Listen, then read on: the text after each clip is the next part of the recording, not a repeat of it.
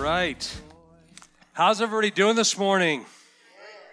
Gosh, can you imagine? This is our last Sunday service before Christmas Eve. Isn't that amazing?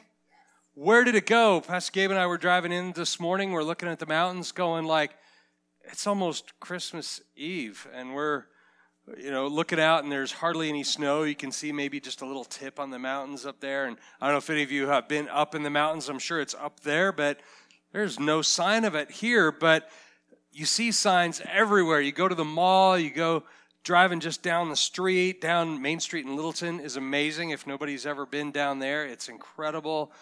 And but everywhere you go, it just seems nice. Doesn't it? Uh, just this time of year. Don't you wish this mindset that everybody seems to have around Christmas, don't you wish that just lasted all year long? Just being a little nicer, a little less like, no, you first, you first. Just a little more just common decency to one another. I went to Chick fil A the other day for lunch, and the line was like around the block. It was incredible. And I looked at it and I went, no way do I have the kind of time, because I'm, I'm the wait till the last minute to go shopping kind of guy. And I'm like, there's no way I have time to wait in this line. I have to go somewhere else. But I talked myself into it because Chick fil A is amazing. And so I said, all right, it'll be worth it. But so I get in this giant line, and what normally you got everybody in this line has to be irritated because the line is taking so long. But I get all the way up, you give your order, and then they come around and they verify it and they have you pay for it. Well, I go to pay for it, and the girl goes, No, the car ahead of you paid for yours. And I went, Oh, that's so awesome. And then I thought, Well, I need to do that for the car behind me. But then she goes, You know what? It's been that way all day. Everybody is paying for the car behind them. And I went, How awesome is that? And what kind of pressure? Because there's no way I can break that chain now. yeah, some pastor broke the chain and now you got to buy your own. But how cool is it? It just seems like everybody's nice. Christian or not Christian. Many people who don't celebrate Christmas for the reason of Christmas or who don't call themselves Christians still are able to somehow kind of embrace the season. And I think in large part, it's a great thing. Don't get me wrong, it's great. I love to see everybody embrace the season. But I think one of the reasons why it's so easy for non Christians to kind of jump on and celebrate that as well is because Christmas, the meaning of Christmas, has been diluted by our culture. It's been diminished, it's been outright replaced with, in some cases, with cartoons, different things, but it's been it's been minimized, diluted, watered down to the point to where it's pretty much palatable for just about anybody. And I although I think it's nice to see people celebrate the, those things, even if they don't know why they're still doing it, I think it's a shame that we have allowed, I say we, as those who call themselves disciples of Christ, have allowed it to be watered down to that point. Really, the gospel of Jesus is in your face. It is an in your face, all or nothing proposition, and that's not always the kind of thing that's generally acceptable in our culture becoming less so every single day. Society has just come to this point where it's about it's about um, family, which is great, but then it's eating and commercialism and consumption and all these sorts of things. And I think we've allowed it to be like that. But I want to bring us back to the meaning of Christmas. Christmas is meant to be, first and foremost, a celebration of God's promise fulfilled. God's promise fulfilled on that day to send us a Savior. I've said this scripture or read it um, every, every message in this series so far, and I'm going to do it again. Genesis 3.15. This is God speaking to Satan, and he says, I will make enemies of you and the woman and of your offspring and her descendant. He shall bruise you on the head, and you shall bruise him on the heel. Amen and hallelujah. That is the first gospel. It's called the Proto Evangelium. That's the first gospel, and it was spoken by God Himself. It was a promise that you may have had your way, Satan, but I've got a plan. And that plan is already in motion, and there's nothing you can do to stop it. And that's what we celebrate on Christmas.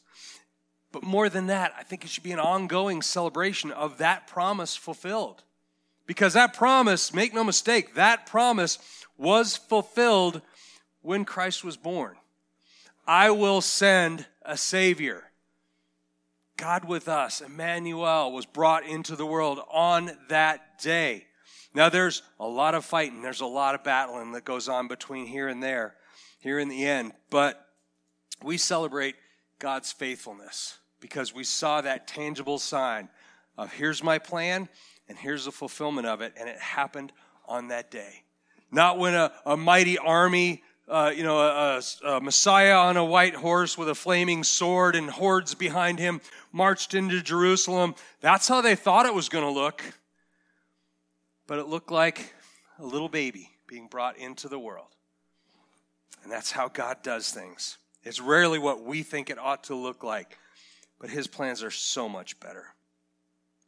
So, as disciples of Jesus, that's our job to remember that's what Christmas is about not just in the month of December, not just on the 25th or maybe Christmas Eve if you come to that service, but all year long.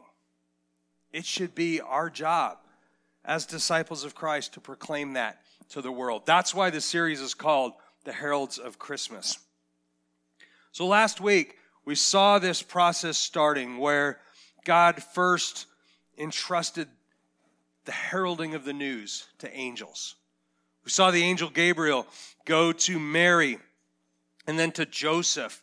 And then we saw Elizabeth and Zechariah um, enlightened, illuminated by the Holy Spirit to know that this is coming, and they and they start they start praising God for that. Then we see the same angel Gabriel bring some shepherds, very humble shepherds come in, and they are entrusted with this news.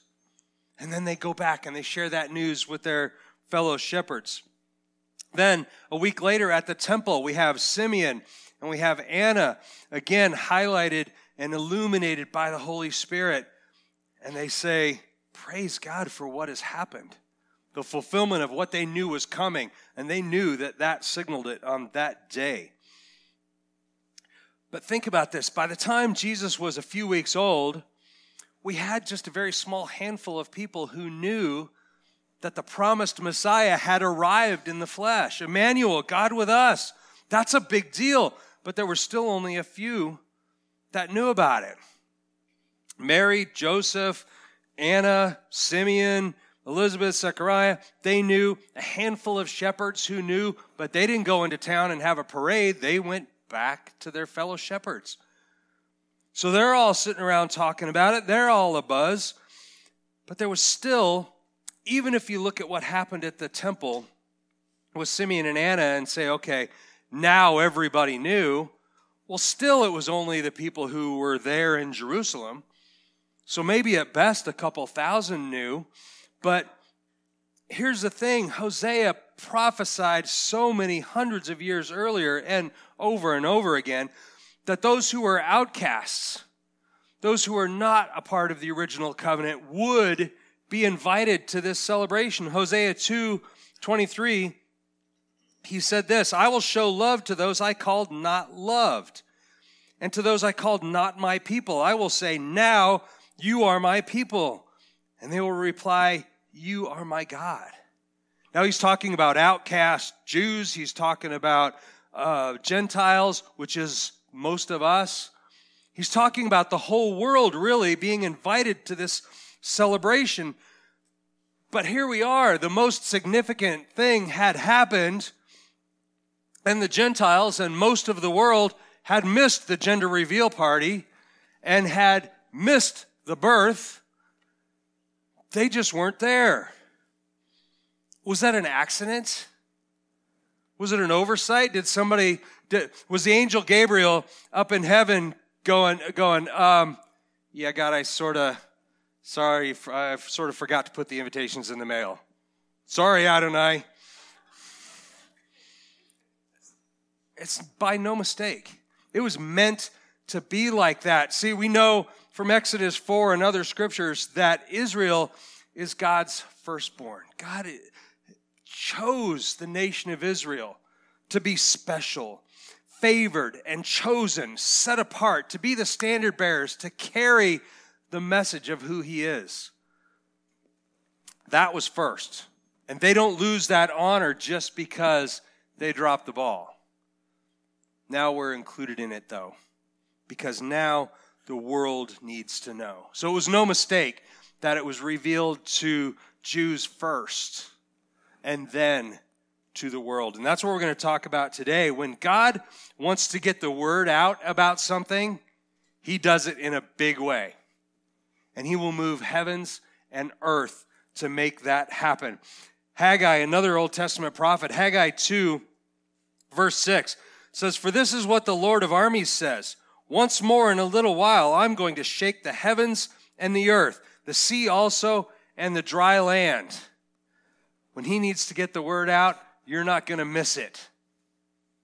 It's going to be unmistakable. And again, he will move heavens and earth to make sure it happens. Even the stars are at his command. Isaiah 13 10 says, For the stars of heaven and their constellations will not flash their light. The sun will be dark when it rises, and the moon will not shed its light. Now, he's talking about Judgment Day. That day is not here yet. But again, there's no mistaking it. We won't be sitting around on that day going, Do you think that was it? I don't know. There's not going to be a doubt. The heavens and the earth will shake. We know that. But we also know this God is a good and patient Father. He is good and He is patient and He desires that everyone would have the opportunity to come to Him. Now, there are people whose theology says, no, no, no, God, God has already chosen those who are going to come to Him, and the rest of you are all just kindling. You're brought into this world just to be consumed by fire. That's not how it works. The fact that God knows that many will eventually choose that path does not mean he chose that path for you. 2 Peter 3, verse 9 says, The Lord is not slow about his promise, as some count slowness, but is patient toward you, not willing for any to perish, but for all to come to repentance. How many to come to repentance? What's the Greek translation of that word all? All. And contrary to popular misconception, there won't be anything left to chance. Everyone will be given a choice. Everyone will have a decision to make. How many times have you, it's a rhetorical question, because I know we've all heard some version of this at some point someone say or challenge you as a Christian, how can you follow a God who would allow people to be burnt up and go to hell just because they didn't get the chance to hear? We have all heard some version of that, and we've had to then somehow try and defend, but they have choice and free will, and we start going down these roads but let me tell you this God will and has moved heaven and earth to make sure you know and you have everything you need to make that decision.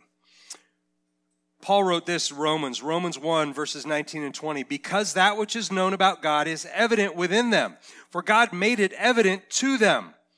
For since the creation of the world, his invisible attributes, that is, his eternal power and divine nature, have been clearly perceived, being understood by what has been made, so that they are without excuse.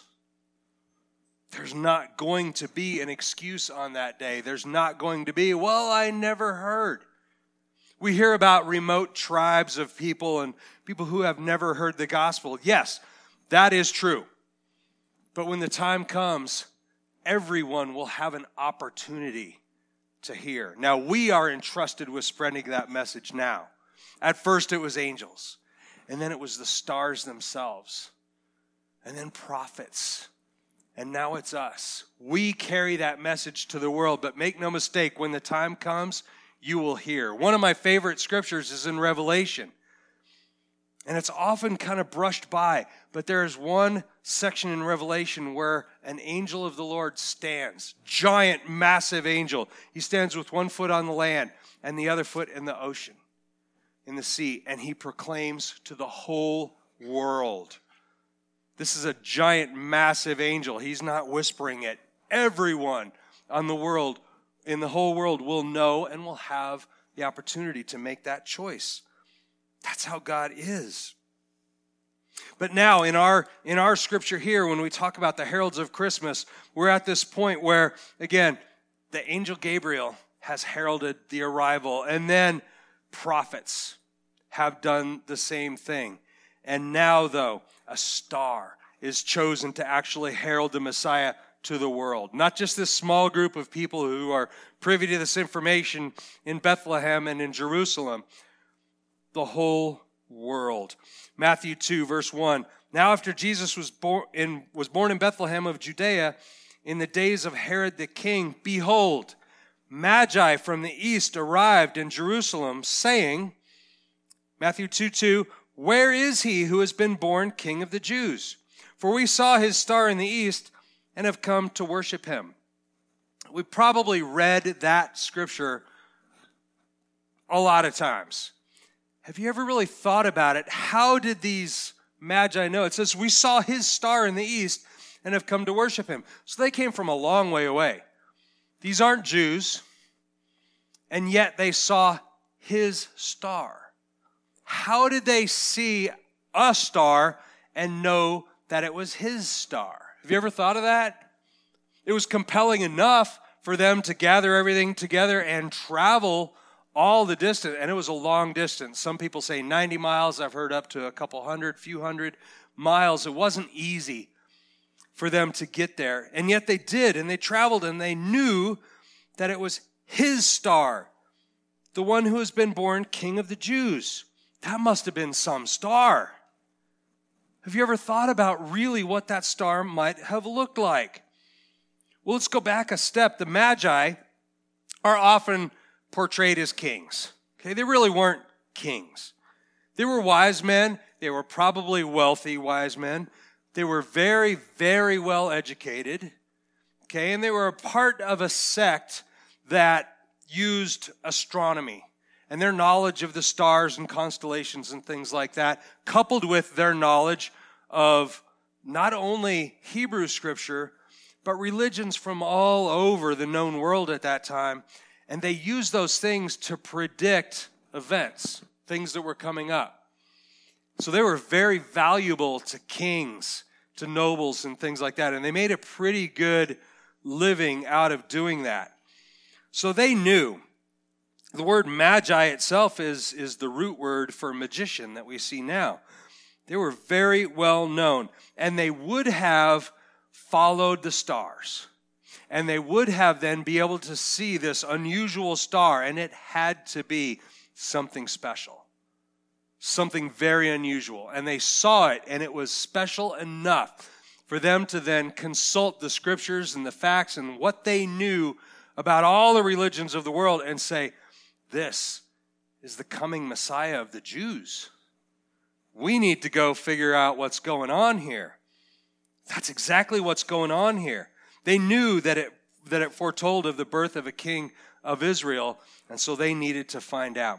So that begs the question then, if you think about it, how did they even know about this? Did they, were they just reading our, our Bible someday? Well, that didn't really exist in that form at the time. It was various writings that were out there. One of the things that they would have known about and would have studied is from hundreds of years before, 600 years before, when Israel was being held captive in Babylon, there was a prophet named Daniel. And Daniel had the ear of Nebuchadnezzar, and he told him about prophecy. He told them about scripture from Micah and Nehemiah and Numbers that foretold of a coming Messiah in very, very precise detail. And a scholar of those things would have been able to connect the dots pretty easily and pretty accurately. Then all they were waiting for was the sign. And they saw it in this star. Can you even imagine what it must have been? I, I can't wrap my mind around it. No one really knows what this new star was. Okay, it could have been a, a supernova, it could have been a conjunction of planets. If you were with us last year, we went out. Terry, I think you're here. We went out and we looked through the telescope at the conjunction of planets. That was awesome. But we really don't know what it was, but it was different. It was something special.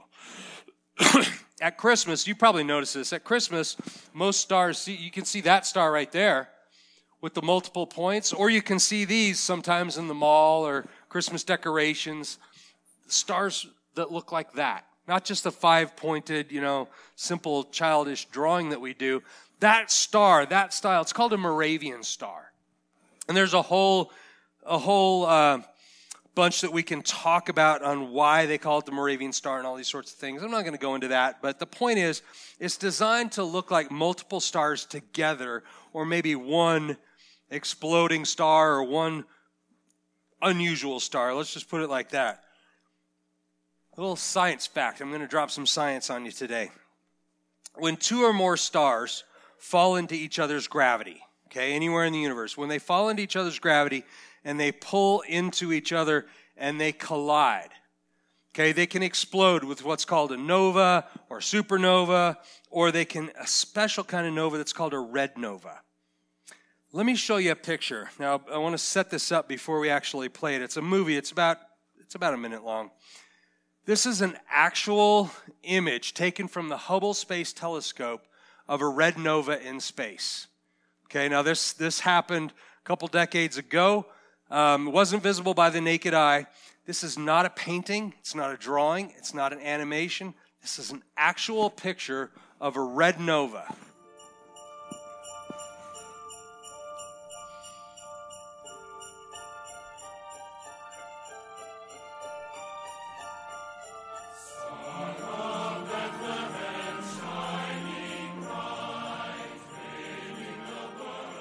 Notice the stars, how they look. It's not a filter, it's not exaggerated. That really happened in space.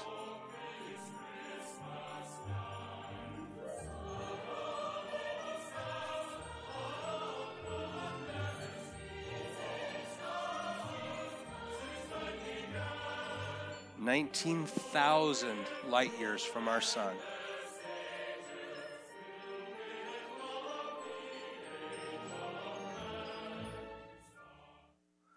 And we don't know if the star or the event that the Magi saw was this or something like it. But the creator of the heavens and earth orchestrated that. And it was so far away we couldn't see it with the naked eye, but a telescope saw it. The one that the Magi saw was much, much closer and clearly visible by the naked eye. And it was so close and so inexplainably different that it caused a commotion. And they knew. They knew something was different on their hands. So it's different enough to where Herod is concerned. Herod's like, he knows too. Hundreds of miles away from where they are, he knows there's something going on here. And he calls his advisors together and says, I need you to go verify what's going on and where the birthplace of this so called Messiah is. Matthew 2 3 and 4 says, When Herod the king heard this, he was troubled, and all Jerusalem with him. You ever heard about, you ever thought about why they would be troubled? Herod, for one reason, if a Messiah was coming, that probably meant trouble for him. But all the people of Jerusalem were troubled also. They should have been rejoicing if they thought it was a coming Messiah. How human is it, though, that they're like, we don't like change. We don't like what's going on now, and we've been hoping and praying for this thing, but now that it's here, we don't know if we really like change. It's kind of human nature. Gathering together all the chief priests and scribes of the people, he, Herod, inquired of them where the Messiah was to be born. And his advisors immediately go back and they start quoting Micah and other scriptures that say very clearly the Messiah is going to be born in Bethlehem. Now remember, this is all just a result of looking up in the sky and seeing a star that is unmistakably different. There's something happening there. Herod commands the Magi. Now, he, commands them because he's a king and he's used to getting his way. The Magi didn't work for him, really. But they were there, so the Magi and his advisors then, he says, You go find this Christ child. The star had led the Magi all the way across from their homes, wherever they were, led them all the way across the desert, brought them to Jerusalem. But now they're, they're okay, like, we're not from around here. Where is Bethlehem? We don't know. And once we get there, how do we know which house he's in? How do we know any of these things? The star high in the sky clearly led them to Jerusalem. But now what? how do we go on to the next step? So they go outside to start their search. You can imagine they're kind of like, oh, well, what do you think? Where should we go? And then, Matthew 2 9, after hearing the king, they went their way, and the star which they had seen in the east went on before them until it came and stood over the place where the child was. Wrap your head around what's going on here. The star in the sky, amazing celestial event, maybe similar to what I showed you, maybe not they see that and it brings them to Jerusalem. Then they go outside, and now all of a sudden, this star has become personal. It's down, it's among them, and it's literally guiding them. It's not like it's going to guide us generally east, it guides them to the house where Jesus is. Now, Jerusalem to Bethlehem is only about five, five and a half miles away. It's not very far. But God moved the very heavens to get his message out, to bring them to the place where they needed to be. How would you feel about that? When they saw that the star was again guiding them and would bring them right to the place. Matthew 2:10 says when they saw the star they rejoiced exceedingly with great joy. That redundancy is not accidental or a translational issue. That's actually a, a, a method that they use, a, a, tool in writing to just illustrate how, in, like, joy is not a big enough word. They rejoiced exceedingly with great joy. This was a big thing. It wasn't just like, hey, cool, it's bringing us over there. Do you think we should follow it? There was no mistaking. It was different. It was special. And God was doing this. And it led them right there. Led them right there. That star had to be unique. They knew it was the same star that they saw in the sky from their home hundreds of miles away. It was the same star, only now it was among them. It was taking them right where they needed to be. So they arrive and they present their gifts to Jesus, Matthew 2:11. After coming into the house, they saw the child with Mary, his mother, and they fell to the ground and worshiped him. Then, opening their treasures, they presented to him gifts of gold, frankincense, and myrrh. Even these, even these pagan sorcerers, wizards, magicians recognized the deity of the Christ when they saw him, and they immediately fell to the ground and worshiped him. See, this season that we're in right now is called Advent because it marks the coming of the Messiah. It's called Advent, literally means coming. And the first time Jesus came, this star marked his arrival. The next time he comes, at what we call the second advent, stars in heaven will fall. Think about that. As amazing, as incredible as that star guiding them must have been, can you imagine being there when the stars fall? Matthew kind of talks about it in what he says. You can't possibly get an image of what really is going to happen.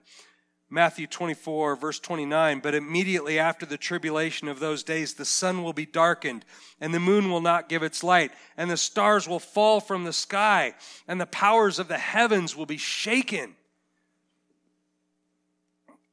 verses 30 31. And then the sign of the Son of Man will appear in the sky. And then all the tribes of the earth will mourn, and they will see the Son of Man coming in the clouds of the sky with power and great glory. And he will send forth his angels with a great trumpet blast, and they will gather together his elect from the four winds, from one end of the sky to the other. It was an amazing scene that I can't wait to see. It's going to be unmistakable. You will not see that happen and go, huh, better bring an umbrella today. It will be clear that God is moving, and He will send forth His angels with a great trumpet blast. And if you're not sure if you believe in God, or even if you know that you believe in Him, but you have doubts like, why would He care about me? Why would God even care about little me with all my flaws and all my stuff and everything that's going on?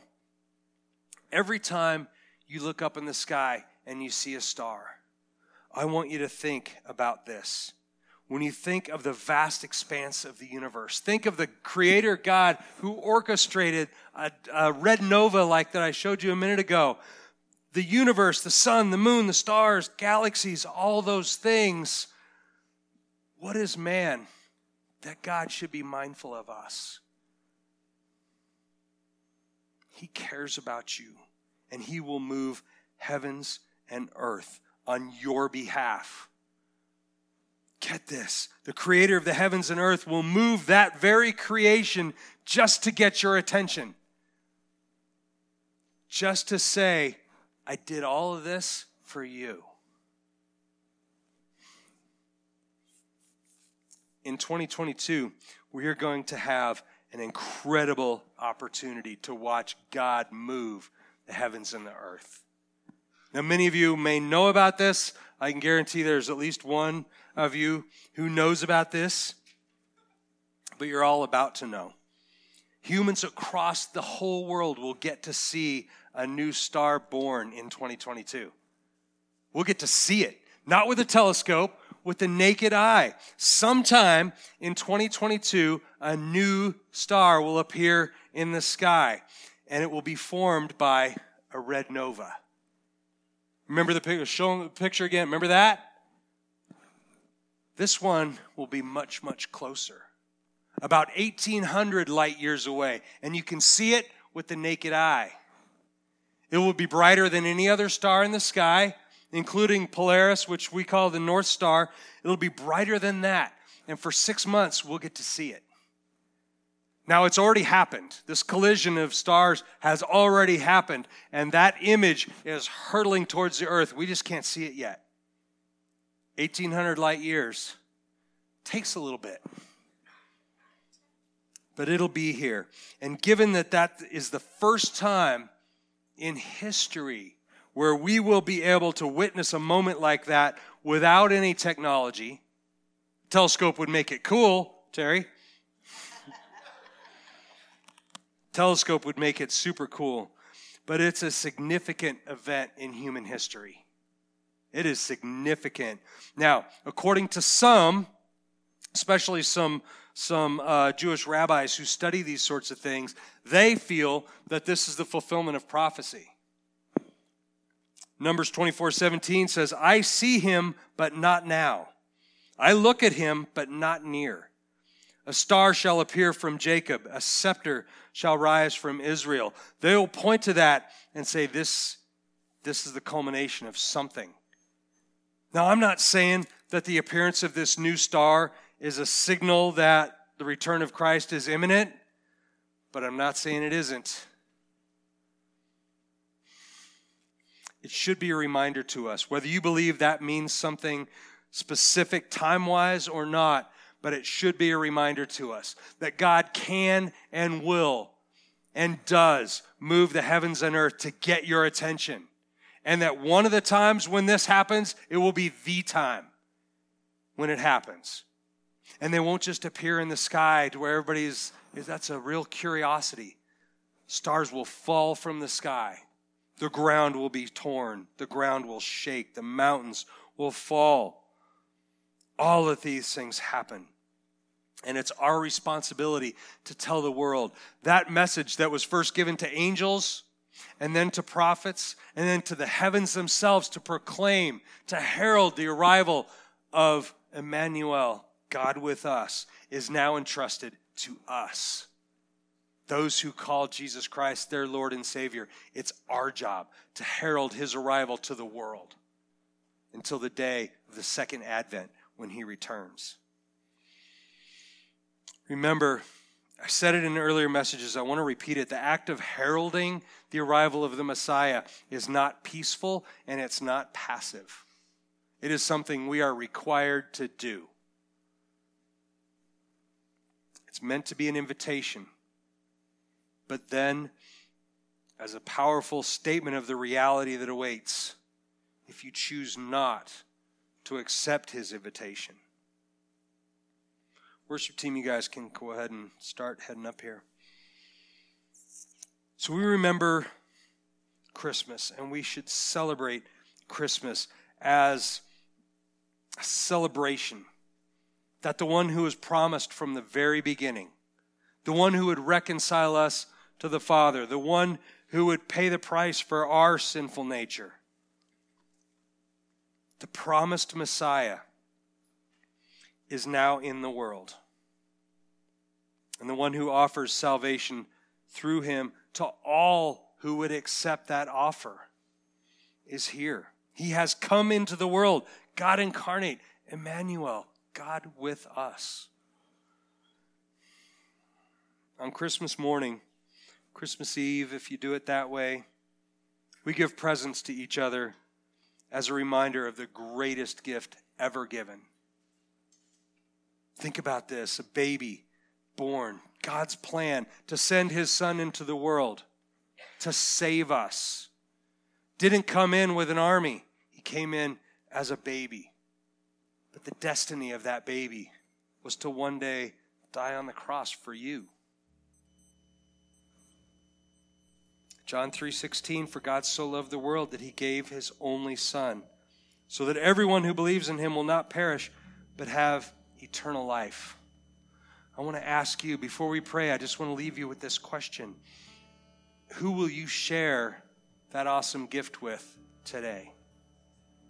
Not someday, not when the time is right. Today. Who will you share that gift with? It's been given to you so that we can give it to others. Let's pray. Father God, we just thank you so much for your grace and your mercy and the fact that you care about us at all. God, is so humbling. You created the heavens and the earth and everything in it, and yet you care about us enough to send your Son into this world to pay the price for us. So, Lord, let us with boldness on Christmas Day, today, and every other day of the year, let us boldly proclaim how grateful we are, how glorious you are, how humble we are, and how magnificent you are. Let us proclaim that invitation, herald the coming of the Messiah, the second coming. It's coming. We don't know when, but we know we better be ready. And we know it's our job to help others understand that. So, Father, give us the boldness.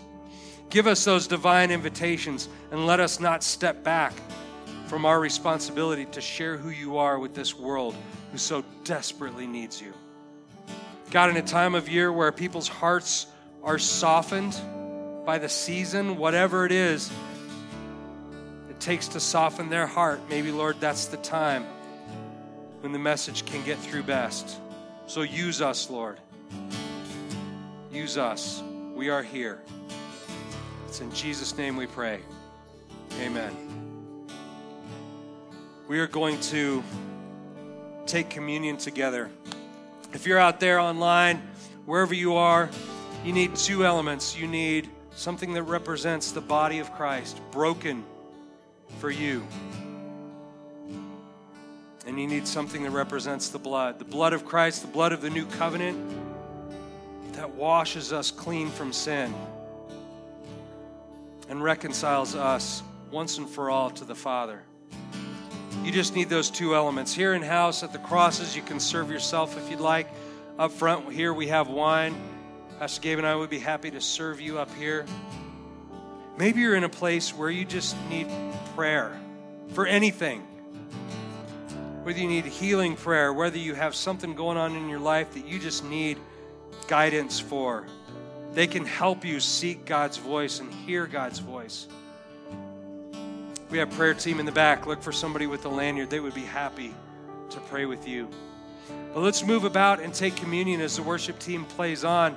But let's do it with grateful hearts, but not just accepting that gift, knowing that accepting that gift of reconciliation, accepting, accepting that gift that Christ died to give you means that now our responsibility is to share that with others. Let's take that seriously before we take communion and align ourselves with that mission. You're free to worship now or free to move around and take communion with us. Thank you, church.